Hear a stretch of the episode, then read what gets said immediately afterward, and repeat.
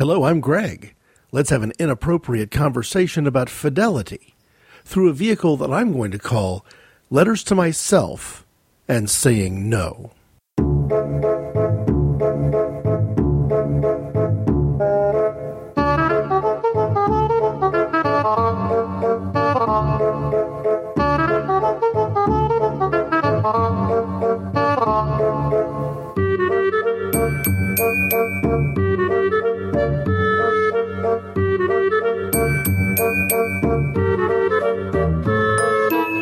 This inappropriate conversation has a high probability of being embarrassing. I would say, for me on a personal level, it's going to remind me in some ways of episode 2, which introduced the author. It's also going to remind me a bit of episode 95, Calling Your Shot. It's going to carry an explicit language tag. One of the things that I'm going to do is cover the rest of the story for a couple of things I've hit in the past and stopped incomplete. For one, I'm going to deal with the follow up to a piece of the puzzle in Inappropriate Conversations 107, a eulogy for homophobia. I'm going to finish the story of that one drunken evening. And the other story that I'm going to pick up where I'd left off is the episode 52 story of V8 Nate, uh, the rest of the story of that character that originally was part of the episode called First Person Comedy. So, to do so, I'm going to refer to some written material. I've got notes, in other words. So, in the three stories I want to share, three examples of saying no. One of them I have written down in a letter that I've reviewed somewhat recently to try to find some facts for this particular episode. Another one will be a cold reading, something I haven't looked at in well more than a year, probably more than a couple of years. And I'll introduce this whole idea of letters to myself in just a moment. But first, if there's an overarching theme that I think will become really apparent when I get to the last story, which I'm telling just purely from memory with without a lot of notes, without any you know previous journaling behind it. It's that one of the ways that I think that I personally attempt to stay faithful is setting a standard that says I've got this collateral built up in the past and I want to honor that legacy there's more to it, in other words, than just my relationship with my wife and everything being centered around that. That is, of course, the most important thing of all. But I have said no in the past, and that's got to count for something. And maybe as I work my way through this, there'll be questions about my character, possibly. Or maybe as I work my way through this, that's going to make just a little bit more sense. Because one of the cliches you hear, it's really a key element of the abstinence only movement, is that you know whoever you have sex with the very first time, well, that's forever. You'll never be able to separate yourself from that memory. You're sort of stuck with it. It forms an intimate bond that can never be erased. It's going to be baggage that you're going to carry into any future relationship. And even if you only, quote unquote, slip up one time, that one mistake from your past is going to haunt your future marriage and impact your intimacy. Now, just to be as deferential as I can, it's not like there isn't some truth to that point of view, that there is a validity there. But to me, the big lie that's inherent in that worldview is a lie that I'm in a unique position to understand and identify. Because I don't have that previous sexual partner. I have done this the quote unquote right way from an abstinence only, very conservative Christian perspective but I do have still those moments in my life where I didn't do something. In other words, I didn't lead my life in modern America in such a way that I never had any dating experience or any potential sexual encounters. And the thing that jumps out at me from my own personal experience is that sometimes the encounters that you decline, the ones that got away, the missed opportunities, can haunt you just as well. When I get to the storytelling, I think it'll be pretty clear that I've got very vivid memories of things that didn't happen. So, in some sense, I have a hard time putting way too much weight in the you know one premarital encounter that somebody may have had as something that's going to haunt them for the rest of their life, as if if they pulled back at the last minute or you know sort of just said no, that there wouldn't be any memory, either an actual memory of something that did occur, or what we might call an echo of a possible world. But first, I think I need to introduce this idea of letters to myself. It's a journaling technique that I've used before in my life, sometimes on a person to person basis, where the relationship was very strong. And in some ways, it was both a cliche, but something that made a lot of sense to say, hey, on, maybe on one level, that relationship's so close that you could say, hey, we could be the same person, at least in this regard, or at least when it comes to this story. So the term uh, writing a letter to myself is not foreign to me. But in this one occasion, I did it during a time of Lent. Now, Inappropriate Conversations has had two or three mentions in the past about what I would call Lenten writing experiments, and this one is another. Those first came fairly early in the decade of the 90s. This is the most recent example. It's an incomplete work. I believe that it will always remain an incomplete work because if you do a writing experiment for Lent, between Ash Wednesday and, say, Palm Sunday as your target writing dates, and you don't finish during that time span, well, you're probably not going to. And this failed experiment goes back to the year 2006. Here is the introduction, just to give a sense of it. And, you know, one of the things that my family from time to time will make fun of me for, I allow myself to be an easy target. And it's not unusual for me to decide to leave myself a message by calling either my home or my office, or even my cell phone, and leaving a message that I will then pick up later. And I, you know, how do you, I don't know how people do this. I just say, hey, Greg, this is me. and that's how I actually start this particular series of letters to myself, a neo surrealist saving the price of postage, with Dear Me. It has been 12 years since I last took this type of undertaking during Lent. Rather than giving something up like chocolate, I'm giving myself over to the writing of these letters, letters I will never send. That bears repeating. I must commit that these letters will never be sent. No backsliding on that. Any thoughts here worth sharing with the other person must be rewritten in a way that is personal to that old friend, rather than being personal to me. That's why the format is letter writing. You see, this is a letter to myself. I have written under this title before. A very small, select group of friends have actually received from me, written to them, letters to myself. And I hope it was perceived in the way I intended a complimentary statement of intimacy within the expanse of friendship. No, I don't use the word confine for friendship because I don't think that accurately portrays agape. You may talk about the confines of closed expressions of affection, like communication designed to get something from another person, but not true friendship, not sacred friendship. Why write this now? Part of the reason is that I never wrote sacred history and some of the facts behind that nonfiction exploration of true intersexual friendship are 25 to 30 years old by now. There are truths that must be told before they are forgotten. Again, these are the truths I must tell myself, myself and my God, without worrying about others. In fact, it is a fair question to wonder how much undiluted truth would be told if these same letters were written to deliver to others. In the early 1990s, I engaged in two Lenten writing experiments under the heading Temptations from the Wilderness. That's both a lame and appropriate subtitle. I won't use it here.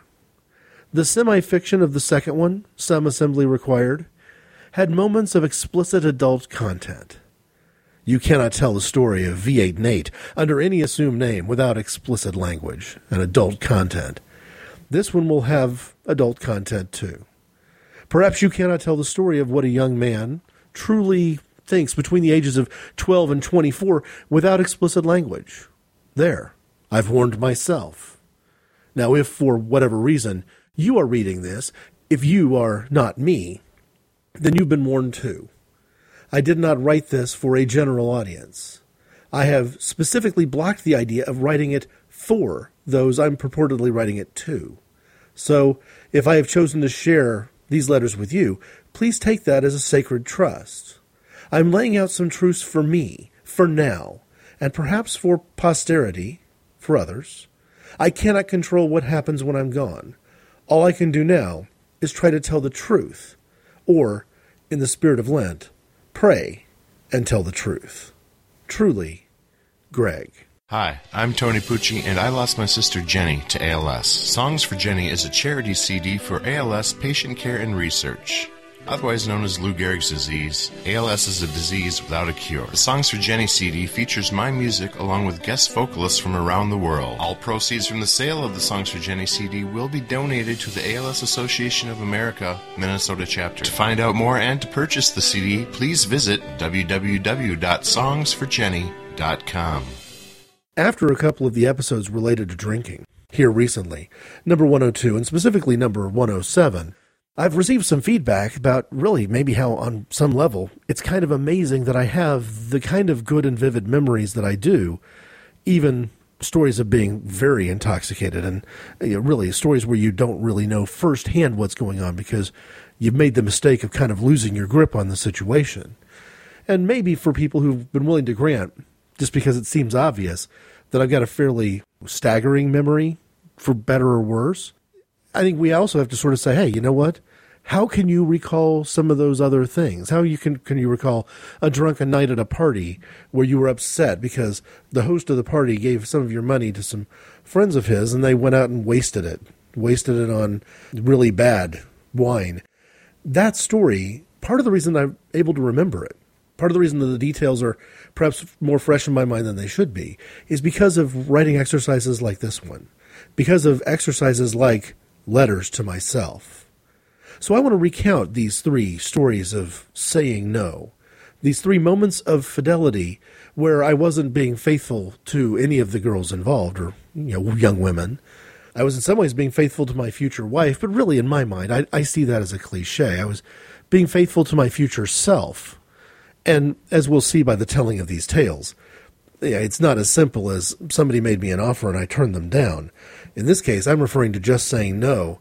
Really, the decline's coming from situations beyond my control. And truthfully, as I get through the stories in the order I want to tell them, my role, how affirmatively I made a decision one way or the other, you know, goes from being complete happenstance at the beginning to very intentional at the end. And I'm going to try to tell it warts and all, with meaning, perhaps a great deal of detail, and also a great deal of explicit language. One other note before I jump into this journal entry from a few years ago is that I'm going to tell the stories out of sequence. It just makes sense based on my degree of control in each situation that I tell the middle story first, then the original first one, and then the latest in the series. So we're dealing with the early part of the junior year in high school in one instance, the early part of the sophomore year in high school in the other instance, and my freshman year in college, near the end of that first freshman year in college in the third instance. And I keep kind of being shocked by myself in some ways when I look back on these stories and kind of recognize that the character that is me in this storytelling is actually younger than either one of my kids are today. And that that in some ways is more than just a little bit disconcerting.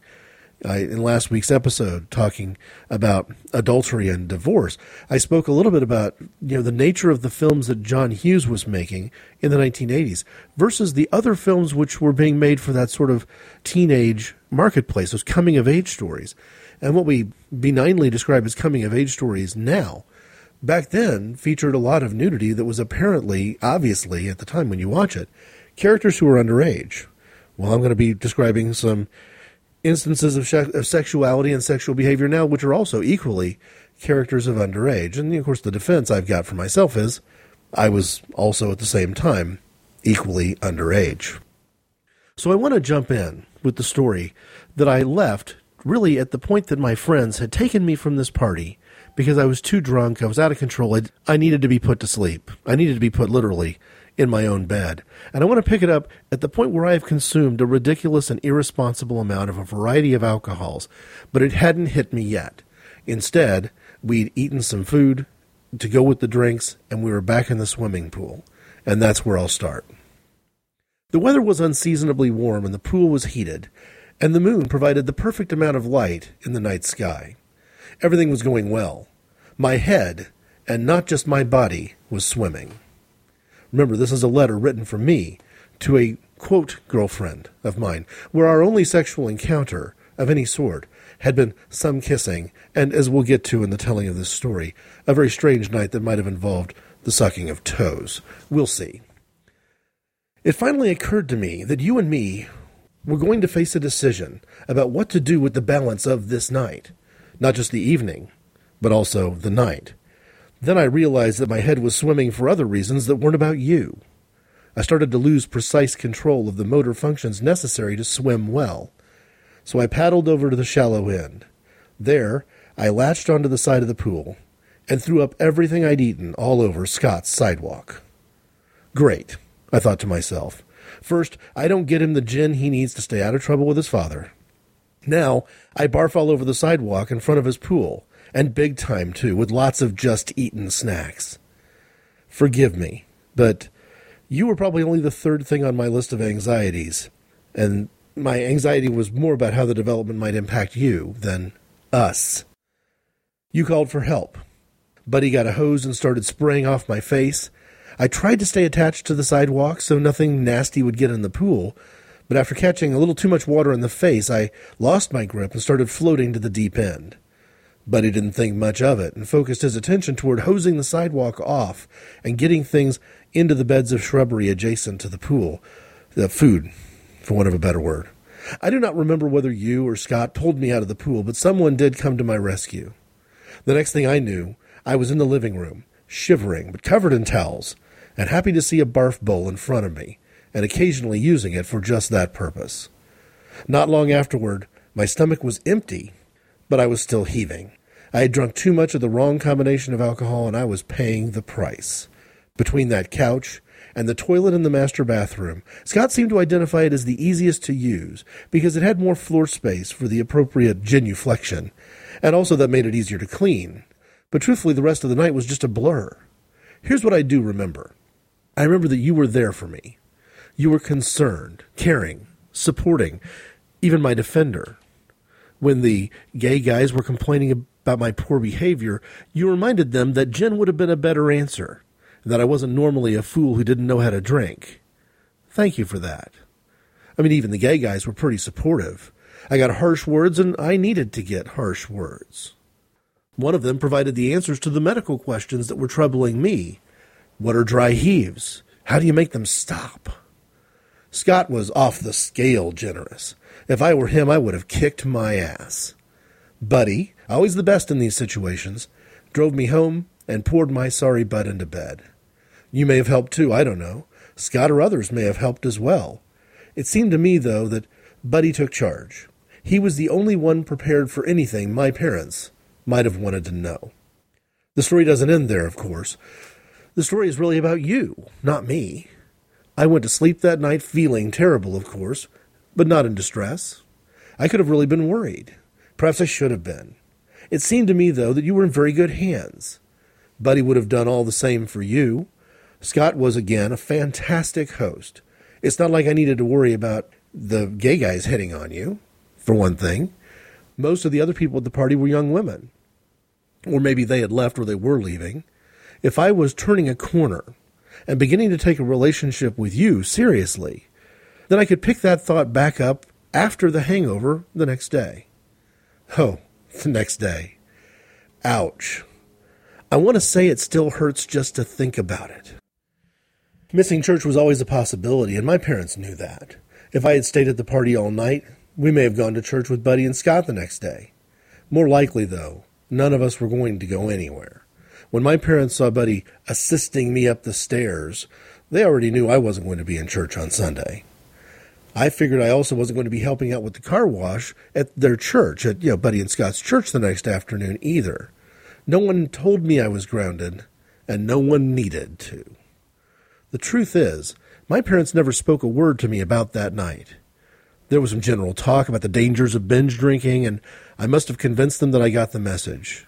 I truly believe it was a one time situation, and I must have conveyed that somehow. Still, in spite of dodging consequences, I felt terrible. All the side effects that I richly deserved came my way in full force. I was nauseated, dehydrated, fearing more dry heaves every time I drank something, far too afraid to eat, and not tasting food all that well when I eventually did eat because my tongue felt like it was covered in fur. When I finally did get on my feet enough to consider my next move, I ended up facing the worst news of all. Again, I wasn't told that I was grounded, so eventually I asked if I could go to the car wash and asked Buddy to fill me in on what happened. It's possible that my parents agreed because they wanted to be filled in too, and wisely figured that I didn't remember much anyway. For your sake, though, for your sake, and for the sake of sheer humor, I'm going to try to recreate that conversation with Buddy.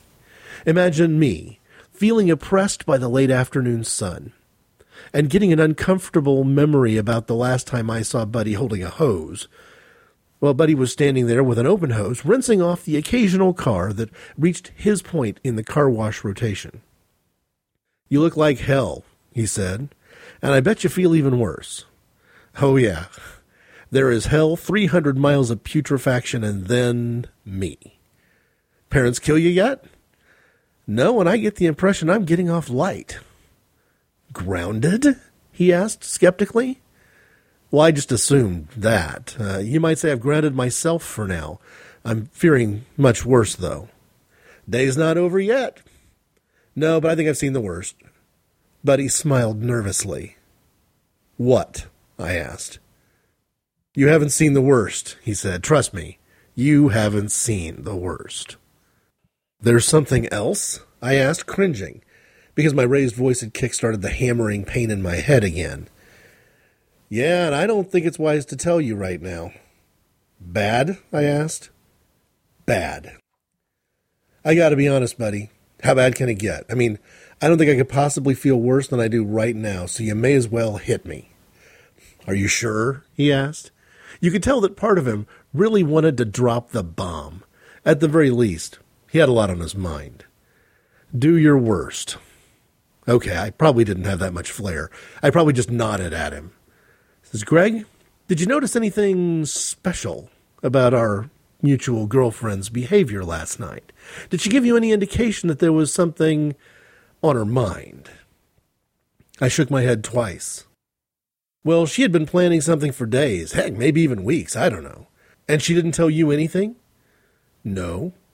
Well, man, last night was your night. What does that mean? I asked. Your night. I know there was talk about both of you spending the night at Scott's. Yes. Greg, she thought you both might be spending the night at Scott's together. She was ready, and she thought you might be ready too. I just stared at him, speechless. In a defense mechanism, maybe I wasn't even fully comprehending. Buddy nudged me. She thought you might want to suck on something more than toes, you know. Get it? Get it? Why is this bad news? I asked. Well, she slept with Scott instead, so for all I know, they're still over at his place, cleaning up, so to speak. I shook my head in disbelief. But he said, Hey, sorry you missed out, my friend. Wine, wine! You should never drink wine again, ever. The rest of Buddy's words were a combination of sympathy, encouragement, and a general stop feeling sorry for yourself and get a move on vibe. For my part, I was confused by everything Buddy had said about you. I was happy for Scott, I suppose, but perhaps I was happy for you too, if everything Buddy said was true. Did I feel sorry for myself? Well, yes, and now only partly due to the hangover and the 20 bucks I'll never see again. Still bitter about the 20 bucks. Who knew? There have been times in my life, my friend, when I've said no to a sexual encounter with a woman who was ready to take that step with me. You already know by now that my statement's a bit of a reach. That's okay. It was a similar reach with all three women. No, you uh, you never actually made the offer and and I never actually said the word no. How could I? I was too busy throwing up and heaving. But again, if Buddy had the correct information, then I still feel on some level that I let you down. Or at least there is a you and me that never happened because I made some decisions that screamed no at you in a very inconsiderate way. To get back to my original point, how was I supposed to respond if my sister had asked what you and I were up to? and would have disapproved of the drinking, granted. But how on earth could she have handled these two stories? one with your foot in my mouth and the other with my foot, figuratively speaking, in my own mouth, when I wasn't hurling, that is. Anne loved us both. But I don't think she was prepared to deal with any of this. Do you love Star Trek? How about a good scary movie? Do sexy warrior princesses haunt your dreams? Then you'll love Starbase 66, the international Star Trek horror and fantasy podcast. Join Rick, Karen, and Kennedy each week as they discuss your favorite and not so favorite movies and TV shows. Only on the Simply Syndicated 21st Century Media Network. As I mentioned, that's not the first story. The first story happened more than a year earlier. And in this one, I think I'd like to just do a cold reading of everything that's on the page. And I do so with a tremendous amount of uh, concern because, again, these were letters to myself, written not to be shared, and certainly not to be shared with the woman in this case that I'm going to refer to as Kay. And I think if I've got any recollection of writing this at all, Buddy plays a role here too. Maybe not his real name, but certainly a real friend. We'll see. Back when we were dating in high school, it's scary to think how early in high school, when we were sophomores, I had a dream about you. I'd never had a dream quite like this one before, in fact. We were alone together in a house, presumably yours. I was wearing shorts and a t shirt. You were wearing jeans. I was lying on my back on the floor, and you were sitting on my chest. At first, I thought I couldn't see your face because you were looking back toward my pants. And I was embarrassed because my increasingly erect penis was escaping my shorts. Then I realized from the sound of your voice that you probably were facing forward, maybe even looking downward, and I still couldn't see your face over or even between your very large exposed breasts. Why in the world would I even consider sharing this with you? I would understand if you considered it very rude, although I also would understand if you were somewhat flattered. For me, it was a compartmentalizing sexual experience. I woke up both tired and confused, not to mention a bit concerned about the laundry. I'm sharing it with you because the dream functioned on two levels. Your face, totally obscured by the view of your breasts from below, was symbolic of other compartments, some separations or divisions, if you will. I was hearing your voice without really knowing the mind behind it. I couldn't tell whether you were focusing on my face or what was happening to my shorts.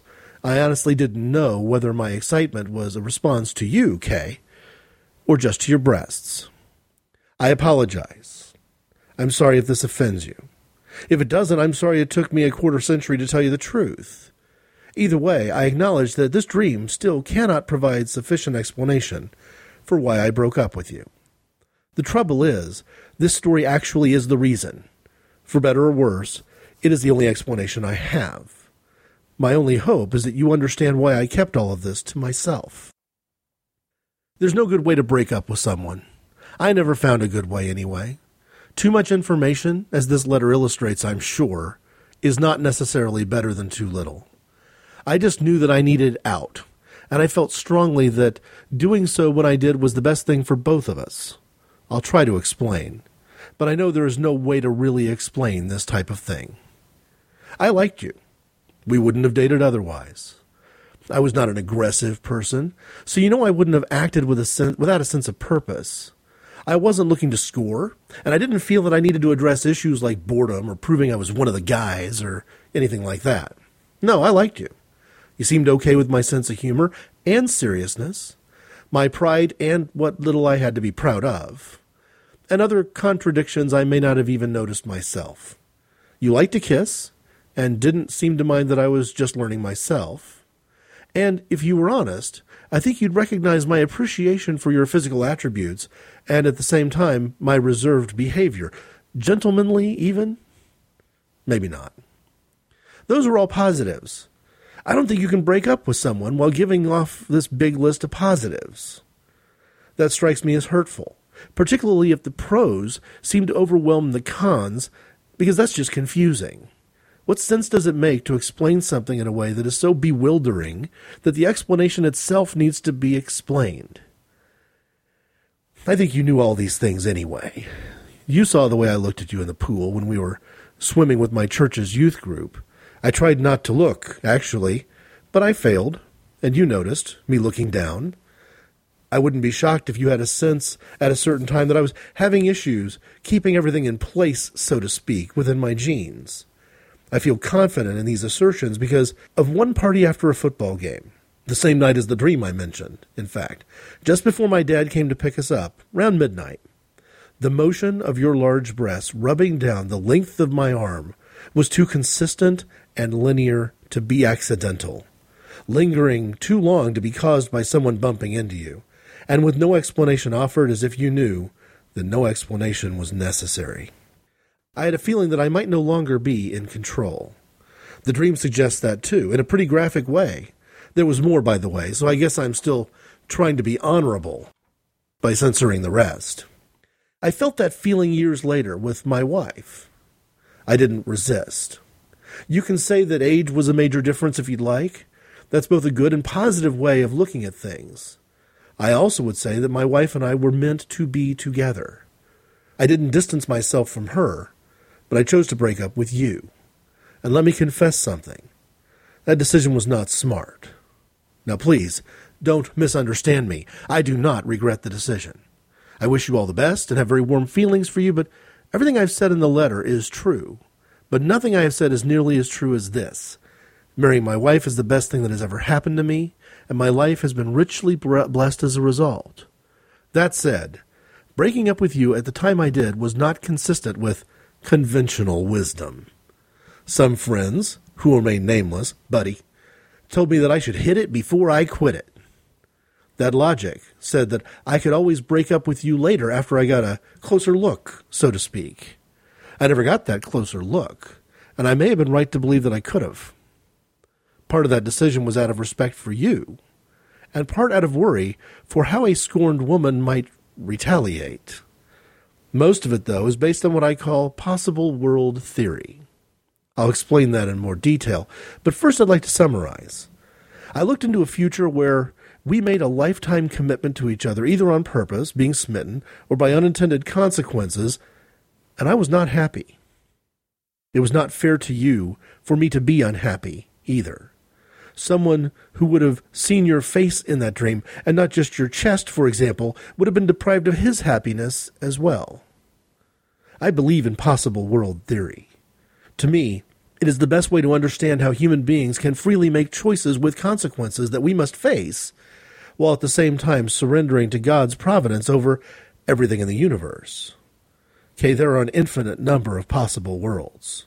God created them all, and his will is sovereign over all. In one of those worlds, I broke up with you when I did, in the way I did, and for the reasons I did. We live in the world where that happened, and I didn't adequately explain it to you. There are other possible worlds where I attempt to explain it using increasingly comic and ridiculously inept excuses. There's a possible world where, where we never break up. And maybe even one where that somehow makes both of us happy. I just never saw that world. When I prayed at night for guidance, wisdom, and strength, the Lord placed a different set of possibilities in orbit around me. Yeah, that's right, I prayed.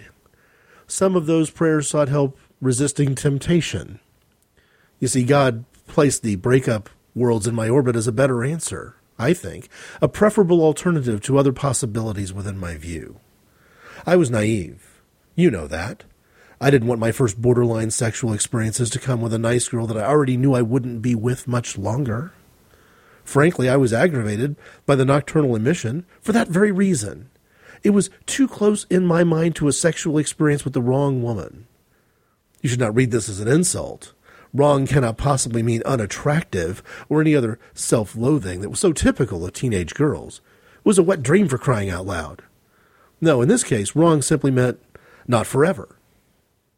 Here's where I totally misunderstood all that I'd been taught about human sexuality in home, at church, in books, and other resources. I thought the first woman that you sleep with stays with you forever in a subconscious way, meaning that none of the other women in the world linger in any way whatsoever. Isn't that pretty much what we were taught in school? Don't do it because you never forget the first time, they told us. But no one ever defined what do it truly meant. The dream about you never happened in reality. My memory of your body at that post game party probably happens in a crowded elevator every day to someone somewhere in the world. None of that should register with me, you see, because I have been with one woman. Only one, if you have to describe the right woman in a limiting way. That's a whole life thing. My wife is my first sexual experience. She's the one I dream about. The only cross reference I have. Trust me, it is a phenomenal blessing, but I didn't understand the emotional impact, at least for men, of the ones we turned down, the few who have heard me say no. I mean that figuratively, of course. We never spoke about such things. Still, breaking up with you was my way of saying no to you. I just felt it was better to block any possible conversation with a yes no option. You may have become outraged if I'd actually told you no, and I could have been stuck managing angry accusations about my sexual preferences. In school, those types of accusations often turned into fistfights. Consider the unspeakable violence at Columbine High School in Colorado and whether the word fag played any role. What a double whammy that would have been. Miss out on sex with a top heavy woman and then get beaten up for being gay when I'm not. So, I said no to that possible world completely, and I did so preemptively. There is, of course, another possibility. It is possible that I would not have said no to a discreetly and emphatically proposed sexual encounter. What then? Well, it annoys me enough to recall these things about you that I'm sharing in this letter. I have no doubt that my wife would find it very hurtful if I had more to recall. I'm so glad that I can say that she should not be hurt by this. I remember you in a swimsuit. That's it. Would I have said no if you'd offered to show me more? In my dream, I didn't say no, but as a, as a result of that, I was left with a mess to clean up. I don't doubt that you perceived then, and still perceive now, that my breakup with you was cowardly. You were probably on target there. Grant me this, though. I am one of the very few men who ever said no to you in the circumstances I describe. It's funny, however, that I only succeeded in saying no by not letting myself get into a position to answer you one way or the other. You're one of what I'm going to call the three women in the world I've said no to. And as a man who isn't a player, to use the more modern term, that's kind of a staggering number. Or at least I'm going to keep telling myself that it's impressive. The truth is, I've never actually said a word about doing it to any of these women, at least not to them. You know your story. I broke up before the question was even raised although maybe not long before the question was raised. What about the others? Well, I'm I passed out once unintentionally, and the other story is too sordid to tell here. Suffice to say, you were the only one who heard me speak at all. Even if I failed to answer your questions or provide a meaningful explanation, please know that my respect for you guided my decision, timing, and action. With sincere hopes for your happiest possible world, Greg. Hi there, this is Stu the Beard Perry entreating you to please listen to our show for those about to rock on simplysyndicated.com. Please listen to our show, please! As I've mentioned, part of the reason that I remember these things is because at the time, and still to a degree now, I suppose, I'm a writer. I journal. And if I find something to be important enough to recall, I'll commit it to what I call sacred history this writing project, and some of the ones before it, especially those related to Lent, have a lot to do with that sacred history. And of course, it helps me to remember if I've told the story not just to myself, but to a version of myself that still has a relationship with some of these people from my past. And maybe that's a little bit odd. Maybe it's just a writer's conceit. I don't know. But for the last story, I'm going to have to wing it because I never got far enough into that particular Lenten writing experiment to get to the letter that needed to be written to someone named Unknown. There's something a little bit wrong about this story, and I think that there's no way to tell it in a way that whitewashes that. I first one thing I'm going to remember the names of of the men who are involved. You know, Steve and my roommate, and V8 Nate and his roommate, and the resident assistant, also a Steve. So I'll distinguish them in that manner. And I don't remember the name of the woman who's actually the centerpiece of the story. In fact, I'm not 100% sure that it's even legally accurate to call her a woman. I'm going to call her Seely.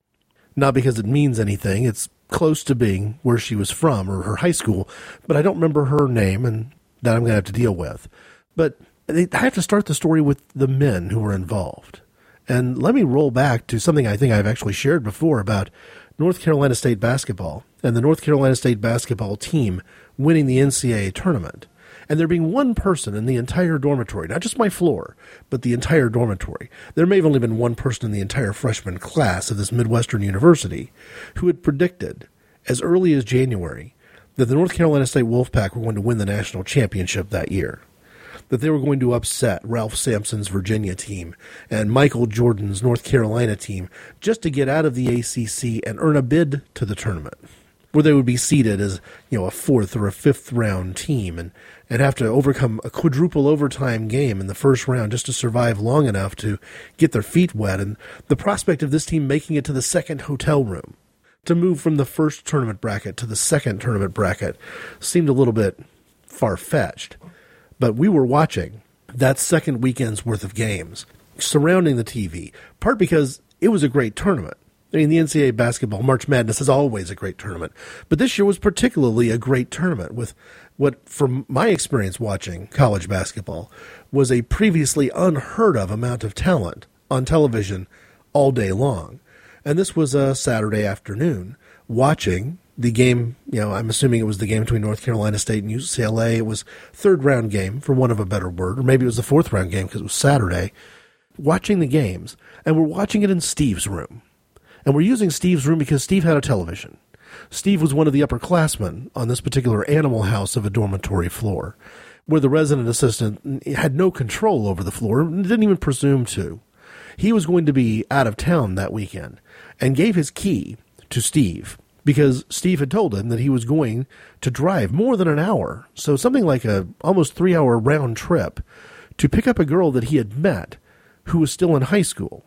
So two grades younger than him, although, according to his testimony, she was older than her age, and he, of course, was maybe slightly younger than his age. So, young sophomore, and she was 18 years old despite being a senior in high school, and had parents who, for whatever reason, didn't find this arrangement to be at all disturbing, or she had not been honest with her parents, and there was some deception involved on that front. And I think that, again, with the retrospective years and being older, uh, her behavior was fairly reckless. And you could look at that recklessness as saying, well, this is going to be a problematic story, isn't it?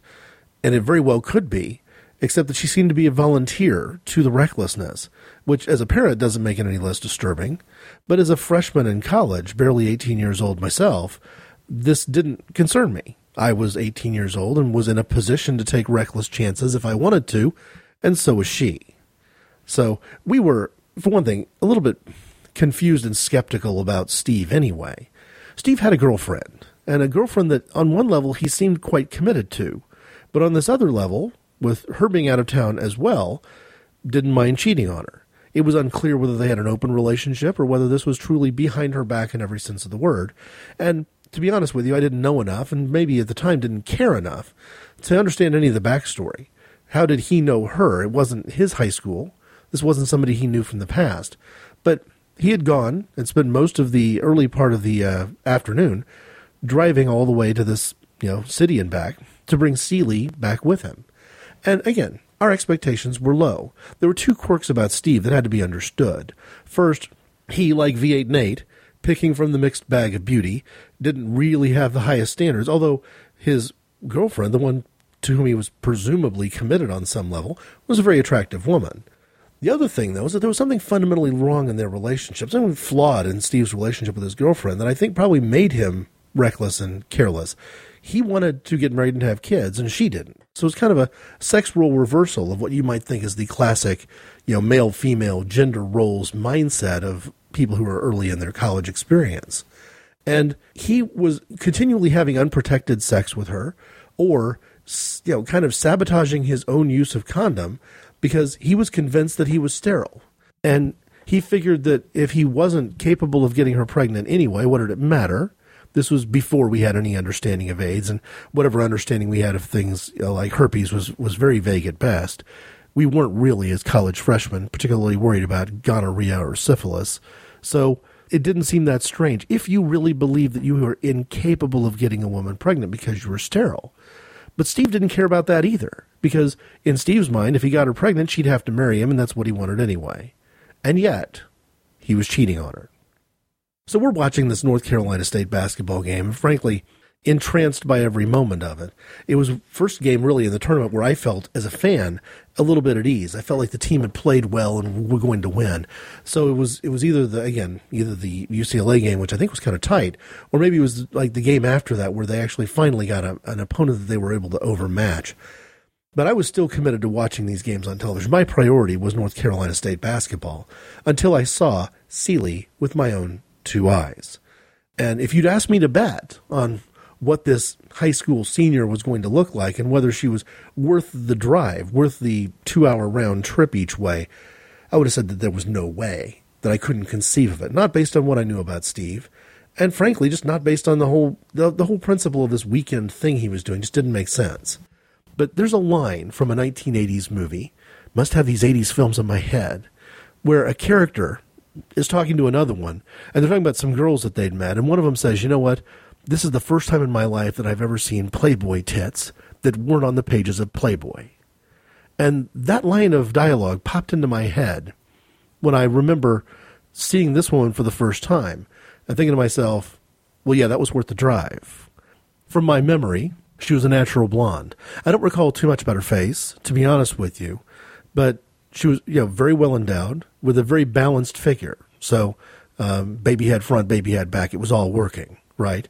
And I remember even for that one moment feeling a a little rogue twinge element of jealousy to say, this guy actually, for the first time in my experience hanging out with him, has he's hit the jackpot. He's followed through on what he said. He made some big, bold statements about how unbelievable and incredible she was, and he was, well, he was right this time. But on the other hand, I'm kind of sitting there saying, you know what? This is the trickiest part of my relationship with the woman that I'm now married to. Because we dated for more than a year while we were both in high school. So a year and a couple of months. And this was the year where I'm an hour and 20 minutes away, give or take, and I'm a freshman in college, and she's still in high school. And we knew that we were both going to be at the same university when she was a freshman after this one year, but this year of being apart, we kind of had to be managed pretty well. And what I basically said was, hey, there's going to be situations where I'm going to go on dates. I mean, there's either going to be formal events where I'm invited, where it just makes sense there's going to be things where one of my roommates, and I had many, one of my roommates may want to go on a double date, and it just makes sense for me to cooperate with that too. But I basically said, hey, you know, uh, my first time is not going to be with anybody else but you. I'm going to make that promise. I'm going to keep that promise, even despite being a freshman in college. Well, those are big, bold words. Those may be big, bold words that maybe your average 18 year old or 17 year old at the time I probably made that pledge, you know, couldn't live up to. Because again, you're in this environment. You don't know anything about it. You're far away from home. All bets are off. And what if the person that you're face to face with looks like Sealy? And what if the person that you're face to face with who looks like Sealy says, you know, this Steve guy's a jerk. I'd rather spend my time with you. I'd rather spend all my time with you if you know what I'm if you know what I mean. And pretty much as I kind of snake my way through this story, that's going to be how it plays out. And is perhaps as relatively unbelievable, at least to me, seemingly unbelievable, that I somehow successfully said no to those other two occasions. This one is the most unbelievable one of all. I didn't suddenly pass out in a in a drunken stupor. I didn't um, have any reason to worry about the consequences of this girl and any future relationship with her.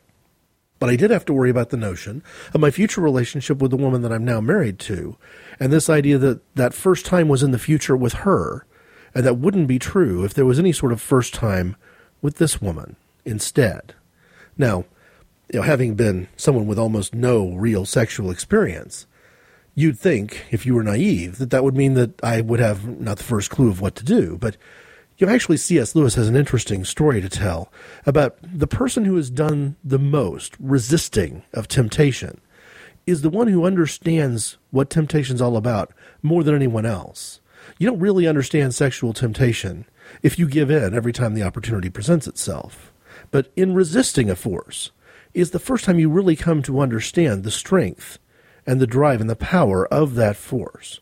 And I had been resisting that force. Frankly, it was a mutual thing. Both my wife and I had been resisting that force, but I kind of understood sexual temptation pretty well, and I was not clueless about what I might do if there was an occasion where I was either going to fulfill that vow or break that vow. So the way this thing played out was that Steve had the key to the residence assistant's room. And the real advantage to having an RA room in a dormitory floor is that you didn't have to deal with the communal bathroom. It was the only room on any one of these floors that actually had a private bathroom attached to it. Shower, sink, the whole nine yards. And with that key, he essentially had what you might consider to be the master bedroom suite of the entire dormitory environment. Now, there's several things going on here. We still have the disturbing aspect of college sophomore, high school senior. We have the girl far away from home, and how consensual is her behavior? We also have the rules that after two o'clock in the morning on a Saturday morning, you know, late Friday night, you're not you're allowed to have girls in the dorm at all. But his ability to provide a restroom facility and a sink and all that by having her in the residence assistant room pretty much meant that no one had to know she was there. That he was going to get away with it. And the thought was, well, the basketball game I cared the most about was over. My team won. Let's go out and celebrate. Let's you know throw on a, a change of clothes. Let's um, get ready. We'll head out to the bars. Maybe we'll grab a, a bite to eat along the way. And this couple's going to go with us. We'll get a chance to observe this dynamic. We'll get a chance to see just how on the up and up Steve's been about everything. Is this still some calculated, you know, sort of hoax or something, or is it for real? And then you know when the night's over, we're expecting them to head off to the master bedroom, like you know, sort of mom and dad of the dorm floor. It didn't play out that way. If I remember the other stories because I journaled about them, and I've got this gap here because I didn't journal about it. Uh, part of the reason is I've told this story a few times before. This is an interesting, you know, sort of locker room equivalent of a story to tell. But it also is kind of a sneaky one because it has a moral to it.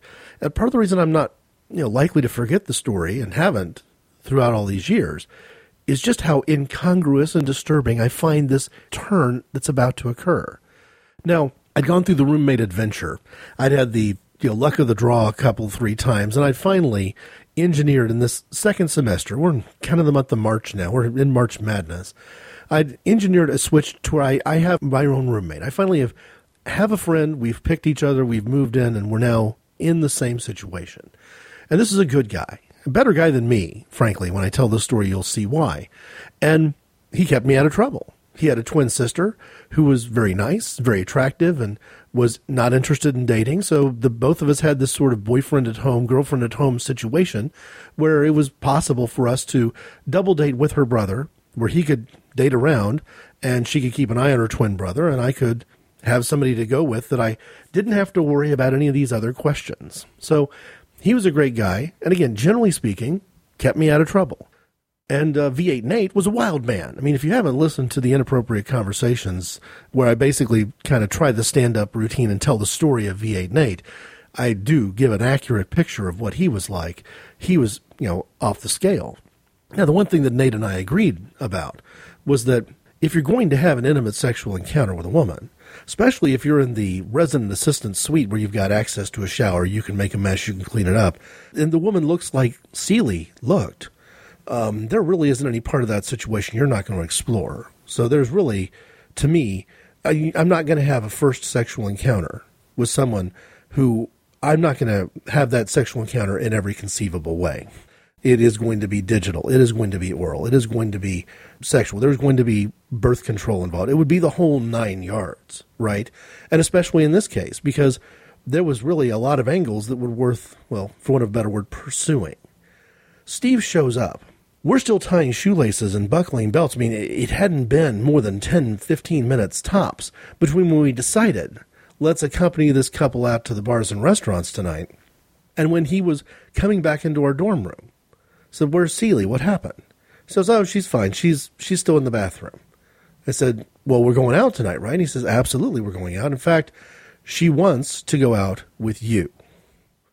Essentially, Steve pointing the finger at me, saying he and his date for the weekend had had a conversation. I said, Well, what went wrong? Said, Nothing went wrong. I already screwed her.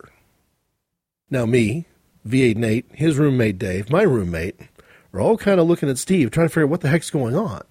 I said, "Is there a problem? you know, it was something. Is something bad happened? I mean, what are you talking about?" He says, "Well, I don't. I don't need to have sex with her again. I just had sex with her in the shower." Now, again, my mind is reeling from all this information. First off, never in a million years would I expect that this particular girl would be pointing me out of the crowd of people that she'd encountered as the person she wanted to go out with that night. For one. For another, I didn't understand the concept of being done with her. It didn't make sense that you you had a shower, you took a shower together, you had sex in the shower. You've ticked that off your list of things you're going to do today, and now you're done. Again, the Playboy comment wasn't just her breasts. This woman was Playboy everywhere by the limited standard of what we might have understood as late teenage boys. This was the whole shooting match. Why in the world wouldn't you schedule a double header or a triple header? And for whatever reason, that that wasn't his game. He was putting a notch in the belt. He was proving something to his girlfriend. I don't know what his deal was, but whatever it was, he was done with Celie. And again, I was kind of speechless. And Steve clarified and basically said, "Well, not just you. She made a list. There were of all the people that she'd met, and she met a lot of people. Again, you don't bring a hometown high school type girl into a dormitory environment." And not have a lot of people want to meet her. And, you know, she looked like Celie did. Even more people wanted to meet her she'd met a lot of people, but she'd pretty much narrowed it down to these two dormitory rooms me and my roommate, V8 Nate, and his roommate. So now you've got this sort of uneasy competition, at least going on psychologically in the minds of these four teenage guys, because now the information's completely different. Now it's not just me. I'm the guy with the high school girlfriend. I might say no. But you know what? it's possible that V8 Nate and Dave were suspicious of me, homophobia being what it is, and certainly what it was in the 80s. That, you know, this guy hasn't gotten any local strange. You know, he's got this girlfriend, but what does that mean? He's not going to say no to this. We are, we kind of know from his response, uh, and it wasn't any different from everybody else's response. You're not going to say no to this, right? I'm sitting there kind of realizing that this is mine to say yay or nay to. If I if the word yes comes out of my mouth, that's it. We're done talking. But something else was bothering me. Something in the back of my head said, hey, even if you wanted to make the wrong decision, I mean, I'm no saint here. I'm telling a bad story about my past. But even if I were to go down that possible world and allow that orbit to get close where I could see, you know, kind of what that planet's like and all the bad things that I might be, all the good things I might be missing out, all the bad things that might be happening, something was bothering me. And I needed, more than ever, I needed my roommate to bail me out. He'd done it before. I mean, many times, instead of going out with somebody where sex could have been on the table in a way that wouldn't have been ideal for my long term plans, he and I had always done things in such a way that it was sort of understood. You know, there was no reason to fear any peer pressure or anything in that relationship. We were really good friends, having just, you know, met as freshmen. And in this one occasion, he didn't bail me out. He basically looked at me and said, you're thinking about this, aren't you? And I said, Well, I mean, I don't know. I didn't really have a good answer to that question. And he basically said, I'm out of here. I'm going to my sister's room. If you want to join me, give us a call. We'll either be there or we'll be at the gym. I'm out of here. And he left. It was me, V8 Nate, and Dave. And the three of us are trying to figure out who's going to end up with this girl. Because to me, it seemed very wrong for no one to end up with her. Now, on a, a level where there's some sort of twisted chivalry, she's far away from home. This guy's a complete asshole. I don't think she signed up for a quickie in the shower and then I'm done talking to you for the rest of the night because I've had my way and it's over.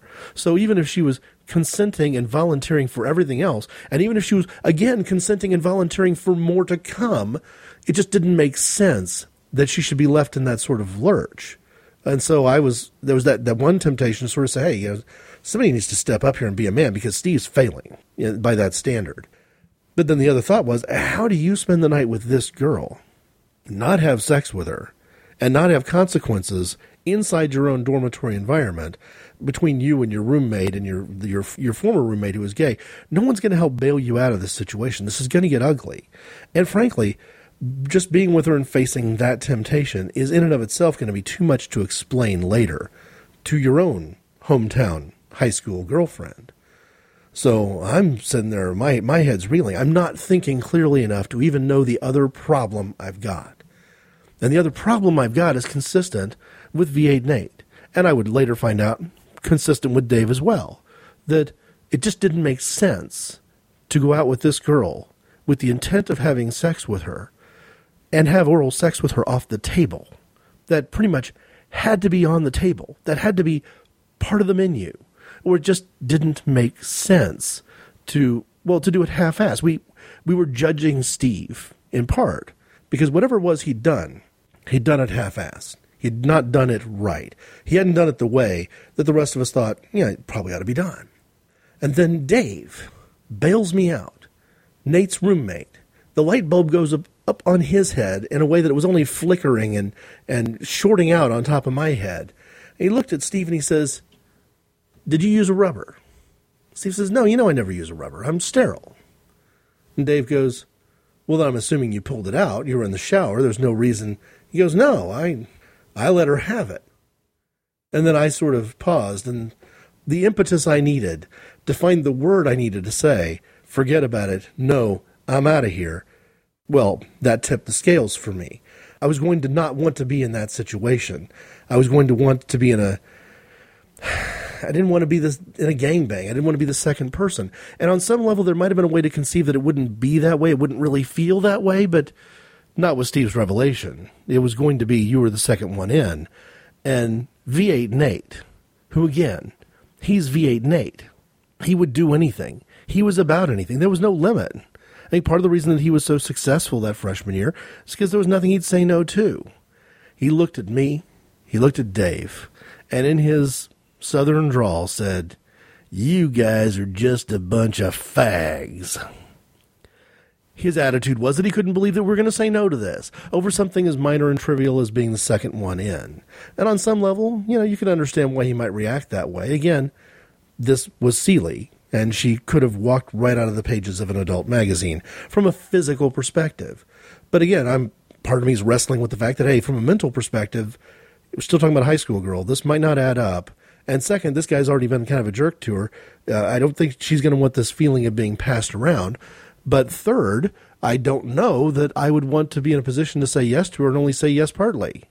And I'm not going to say yes in these circumstances. Dave, once again, being the voice of reason and the person who was doing all the talking because I was basically speechless throughout the conversation, looked to his roommate Nate and said, You know, you can call us a bunch of fags all you want to. But the next time you want to taste Steve's cum, his room is right down the hall. You might be able to talk him into accommodating. And that was the end of that. I called my roommate at his girlfriend's room and we went off and we had, you know, a normal quiet Saturday night for our standards. V8 Nate went with Seely and earned some different color of wings besides red wings that particular night. And Dave and I both, I think, were quite satisfied that whatever decision we made was the right decision. Steve had already uh, told us point blank he likes the girl. He thinks she's very nice. He doesn't have any issue. He's not upset. She's not upset. This is kind of what they signed up for, and he's still going to give her a ride home tomorrow. So after she spent at least the night with both Steve and Nate, she got the ride home. Steve took the two hour round trip. We hung out in his room with the good TV and watched the Sunday games and NCAA March Madness. But on some level, there was some part of me that was never the same after that night.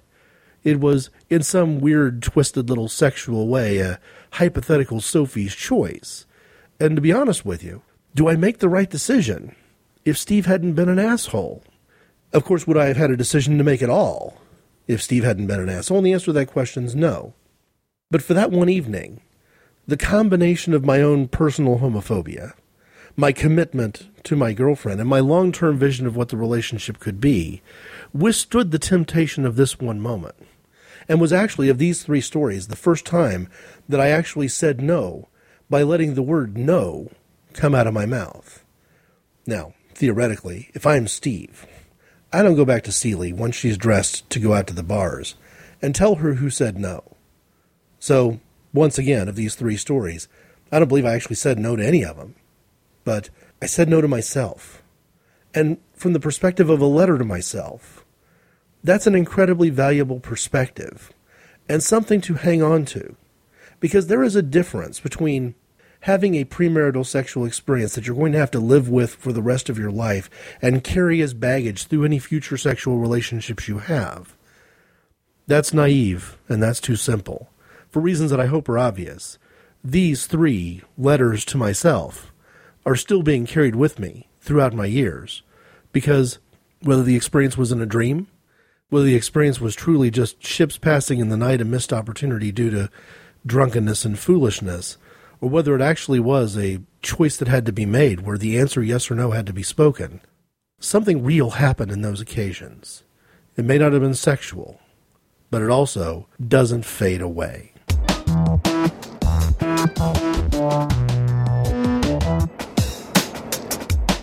Due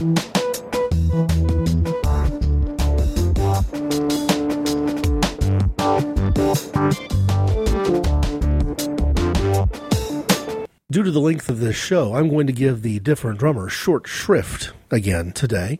And this has been pretty consistent when I've hit some of these different drummers about whom there really is no way to be comprehensive.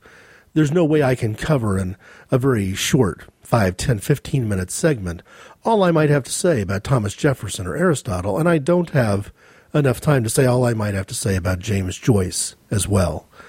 It may be enough to say, though, that if I'm the kind of person who's writing letters to myself, then I'm probably the kind of person who's completely at ease with the literary style of James Joyce, not just streams of consciousness, but also the rest of whatever you may describe as going on in books like Ulysses. In particular, I'm a fan of short story as an art form.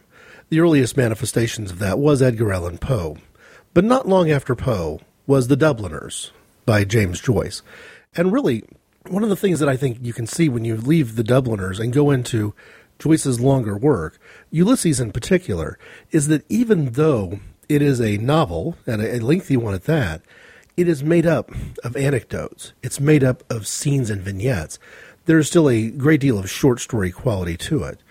Ulysses is also a book that, like to me, the best poetry, needs to be seen on the page because there's something in not just the storytelling style, which varies from chapter to chapter, but even the indentation, the annotation, the use of typeface. There are things in the written form, the visual element of the written form, that really makes that book, you know, pretty special. Maybe that I've got members of my family, my extended family, who don't understand what I may be saying if I make a reference to Stephen Dedalus or to Molly Bloom, but I make references all the time. And it's not a book that I've read through cover to cover and have passages memorized. I mean, compared to the number of times that I've read through, you know, most of the passages of the Bible, I owe a book like The Dubliners or The Portrait of an Artist as a Young Man or Ulysses a clear second look. To that end, having spoken passionately about the importance of the visual element of the written word on the page, the first audio book I ever bought for myself, for my own use, that I want a book on tape, and back then it was on tape, was Dubliners.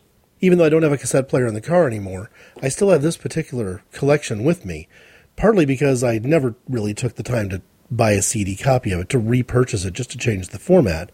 But it's actually fairly cool. You essentially have each one of the individual short stories in the Dubliners being read by a different voice that's essentially also a voice of Dublin.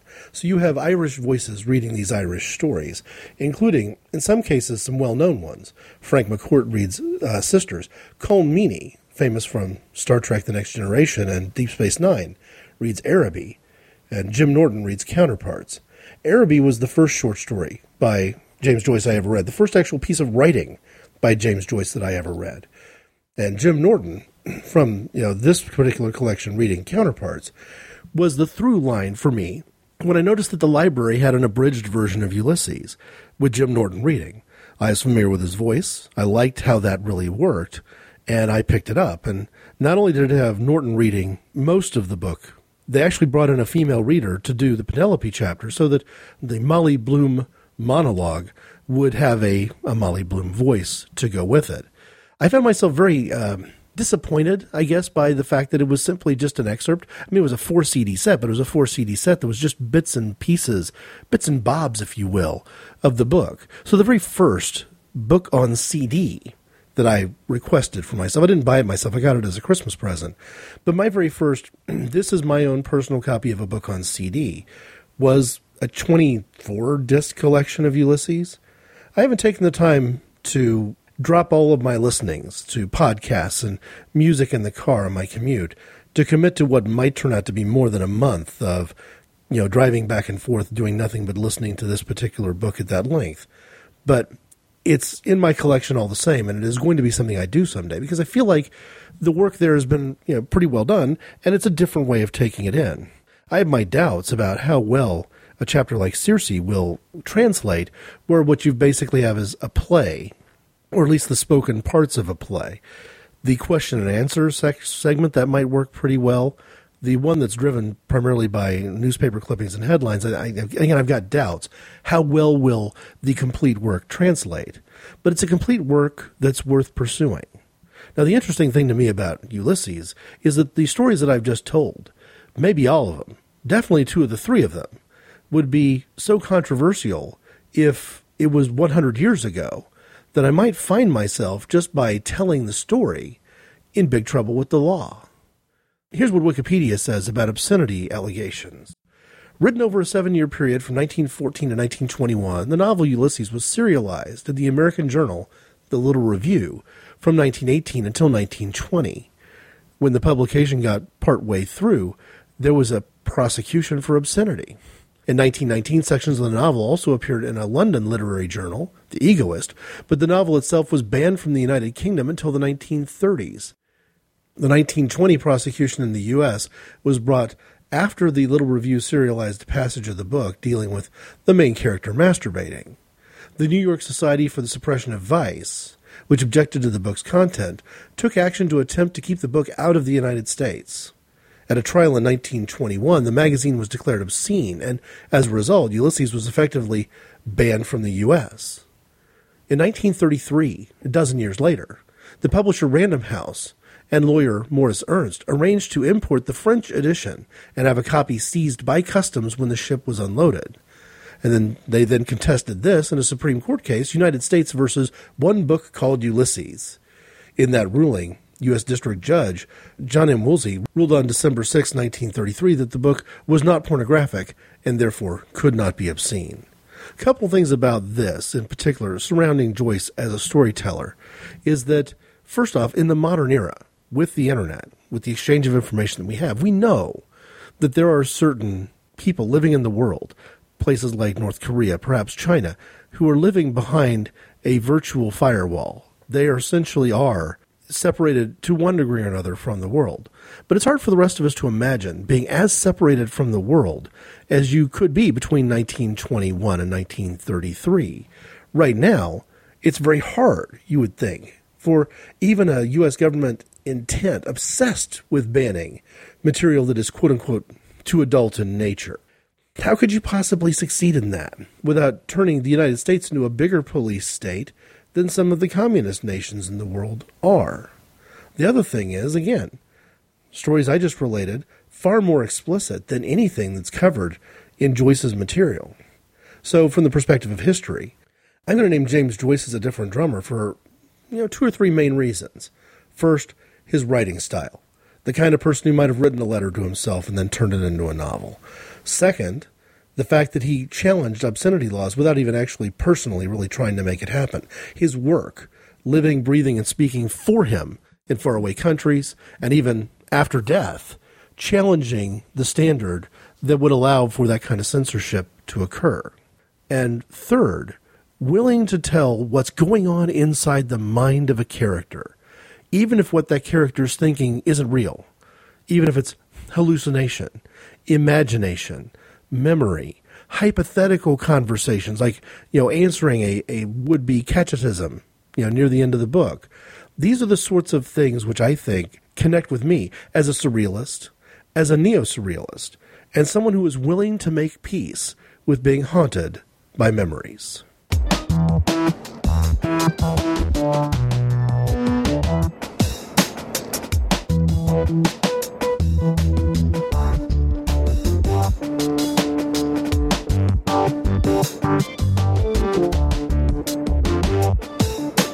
On some level, I'm rather sure I'm selling myself short. There have been, in the years since I started that writing project, other moments in time that occurred to me where I'd probably also said no. I'm not going to take the time to relate that sort of story today. Maybe on some future occasion. It'll be a story of me being so inept, so in my head, so unworldly to not realize that somebody who had come into my hotel room and laid on my bed was making an offer. I was, on some level, that naive. So it's probably true that I've said no more than once. But I truly believe that these times that I've said no, both the ones that I recall vividly and the ones that I barely recall at all, revolve around the fact that I have placed myself in a specific orbit around one possible world.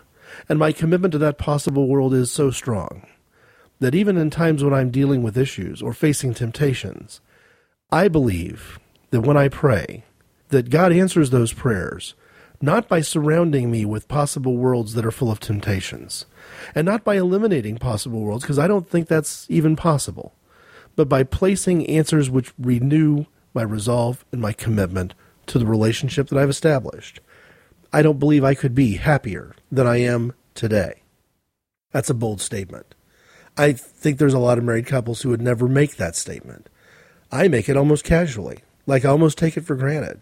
And I wonder if, on some level, these moments in the past of saying no, of not having sequestered myself and lived a monk's life or a nun's life where I've never never encountered temptation, never had to deal with an adult situation.